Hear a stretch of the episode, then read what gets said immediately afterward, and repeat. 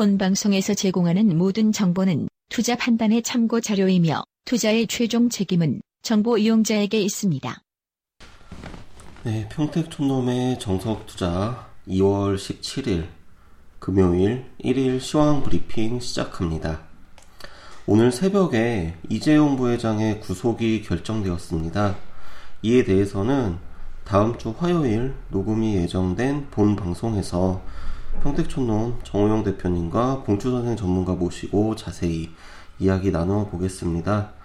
어, 아마도 다음 주 수요일 오전에 업로드 될 것 같은데요. 이번에 그 삼성전자 이재용 부회장 구속 관련된 이야기랑 그리고 평택촌놈과 봉추 선생 전문가가 종목을 선정하는 방법에 대해서 이야기 나눌 예정입니다. 아, 이제 오늘의 시장 결과입니다. 오늘 코스피 시장은 소폭 하락 출발하여 반등을 시도한 뒤 지리한 박스권 장세를 보이고 보합권에서 마감했습니다. 삼성그룹주 상당수가 이재용 부회장 구속 결정에 약세를 보였고 호텔신라는 이부진 사장의 역할이 확대될 것이란 의견에 매수세가 쏠리며 큰 상승을 하였습니다. 각 증권사에서 전망하는 삼성 그룹주에 대한 주가 전망은 구속에 따른 일시적인 조정 이후 불확실성 해소로 다시 반등할 것이란 의견이 지배적입니다. 또한 롯데쇼핑이 신동주 전 롯데홀딩스 부회장의 블록딜 추진 영향에 급락하였습니다. 이번 지분 매각을 경영권 분쟁의 종료로 보는 시각과 새로운 전략을 위한 자금 확충이란 시각이 있습니다. 코스닥에서는 외국인과 기관의 매수세에 오후 들어 상승 전환했습니다. 카카오TV 실시간 영상 서비스 시작을 알린 카카오를 포함하여 시가총액 상위 종목들이 고른 상승세를 보였습니다. 이어서 사이트 주요 전문가의 오늘 전략입니다. 일단 평택촌농과 봉추선생 전문가 모두 코스닥의 테마주 중심으로 단기 대응을 이어가고 있습니다. 먼저 평택촌놈입니다. 어제 보유하고 있었던 파생 상품인 주식 선물 매도 포지션 오늘 시가의 기초자산 기준 8% 수익 청산하였습니다. 종목명을 공개하면 롯데쇼핑이었고요. 어제 평균 단가 25만 원에 일부 보유하고 있었는데 오늘 시가에 청산하였습니다.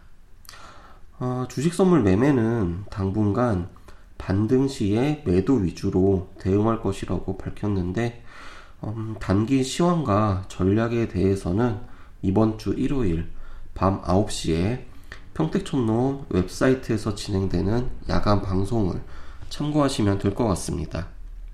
다음은 봉투 선생 전문가 대응 전략입니다. 어제 신규 매수한 종목은 오늘도 보유 마감했습니다. 새롭게 매수된 종목은 없고 현재 관리하는 종목은 코스닥의 방위산업주 한 종목, 정치인 테마주 두 종목 모두 세 종목입니다. 지수 선물은 매도 포지션 추세로 대응 중에 있습니다. 봉투 선생이 작성한 투자 전략의 백자 시황을 읽어드리겠습니다. 삼성은 단기 중기를 막론하고 대형 악재가 발생했다고 보시면 됩니다. 기업의 신뢰도나 향후 사업 추진에 엄청난 장애가 발생했습니다.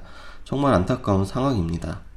경제가 망가지는 흐름에서 이런 상황이 발생해서 한국의 흐름에는 매우 좋지 않다고 생각합니다. 지금 당장은 국민들이 좋아할지 몰라도 경제 상황이 더 악화된다면 과연 이게 잘 된 건가 하는 생각을 할 것 같습니다. 아무튼 이런 상황은 증시에 절대로 도움이 되지 않습니다. 중기적으로 망가지는 흐름이 발생할 확률이 더 높아졌고 그 시기도 앞당겨질 가능성이 높습니다. 어차피 추세적으로 좋지 않을 것으로 생각하기 때문에 점점 더 보수적인 마인드를 강화할 필요가 있습니다. 네, 여기까지 봉주 선생 전문가가 작성한 백자시황 읽어드렸고요. 음, 마지막으로 오늘은 특별한 지표 발표 등의 일정이 없습니다. 이번 주 일요일 밤 9시 사이트에서 진행되는 야간 무료 방송에서 평택촌농가 봉수 선생 전문가 주식 시황과 종목 상담, 종목 추천 등이 있을 예정입니다. 음, 네, 지금까지 2월 17일 1일 시황 브리핑이었습니다.